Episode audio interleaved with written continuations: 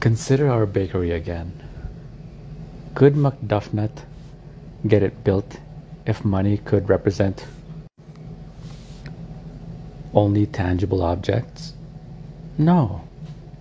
In the present, she has a lot of dreams, but no tangible resources. The only way she could get her bakery built would be to find a contractor willing to work today and receive payment in a few years' time.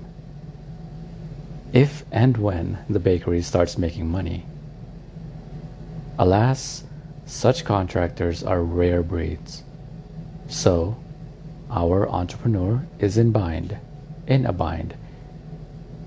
Without a bakery, she can't bake cakes. Without cakes, she can't make money. Without money, she can't hire a contractor. Without a contractor, she has no bakery.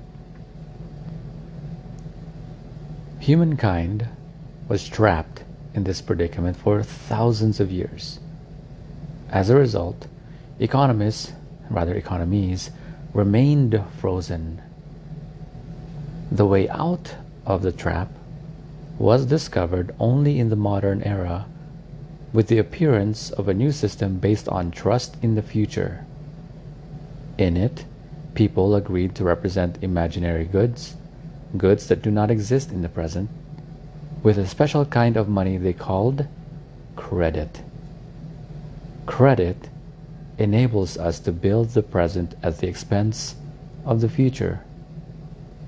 It's founded on the assumption that our future resources are sure to be far more abundant than our present resources. A host of new and wonderful opportunities open up if we build things in the present using future income. If credit is such a wonderful thing, why did nobody think of it earlier? Of course they did. Credit arrangements of one kind or another have existed in all known human cultures, going back to at least to ancient Sumer. The problem is previous eras was not that one was was not that no one had the idea or knew how to use it. It was that people seldom wanted to extend much credit because they didn't trust that the future would be better than the present. They generally believed that times past had been better than their own times and that the future would be worse or at best, much the same. To put that in economic terms, they believed that the total amount of wealth was limited, if not dwindling. People therefore considered it a bad bet to assume that they personally, or their kingdom, or the entire world, would be producing more wealth 10 years down the line. Business looked like a zero-sum game. Of course, the profits of one particular bakery might rise, but only at the expense of the bakery next door. Venice might flourish, but only by impoverishing Genoa. The King of England might enrich himself, but only by robbing the King of France. You could cut the pie in many different ways, but it never got any bigger. That's why many cultures concluded that making bundles of money was sinful. As Jesus said, it is easier for a camel to pass through the eye of a needle than for a rich man to enter into the kingdom of God.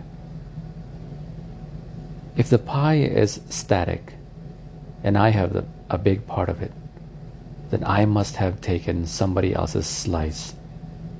The rich was, were obliged to do penance for their evil deeds by giving some of their surplus wealth to charity. If the global pie stayed the same size, there was no margin for credit. Credit is the difference between today's pie and tomorrow's pie. If the pie stays the same, why extend credit? It would be an unacceptable risk unless you believed that the baker or king asking for your money might be able to steal a slice from a competitor. So, it was hard to get a loan in the pre-modern world. and when you got one, it was usually small, short term, and subject to high interest rates. Upstart entrepreneurs thus found it difficult to open new bakeries, and great kings who wanted to build palaces or wage wars had no choice but to raise the necessary funds through high taxes and tariffs. That was fine for kings, as long as their subjects remained docile.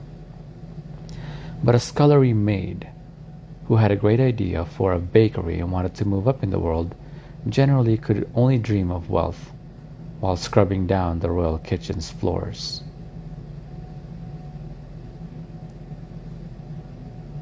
It was lose-lose because credit was limited. People had trouble financing new businesses.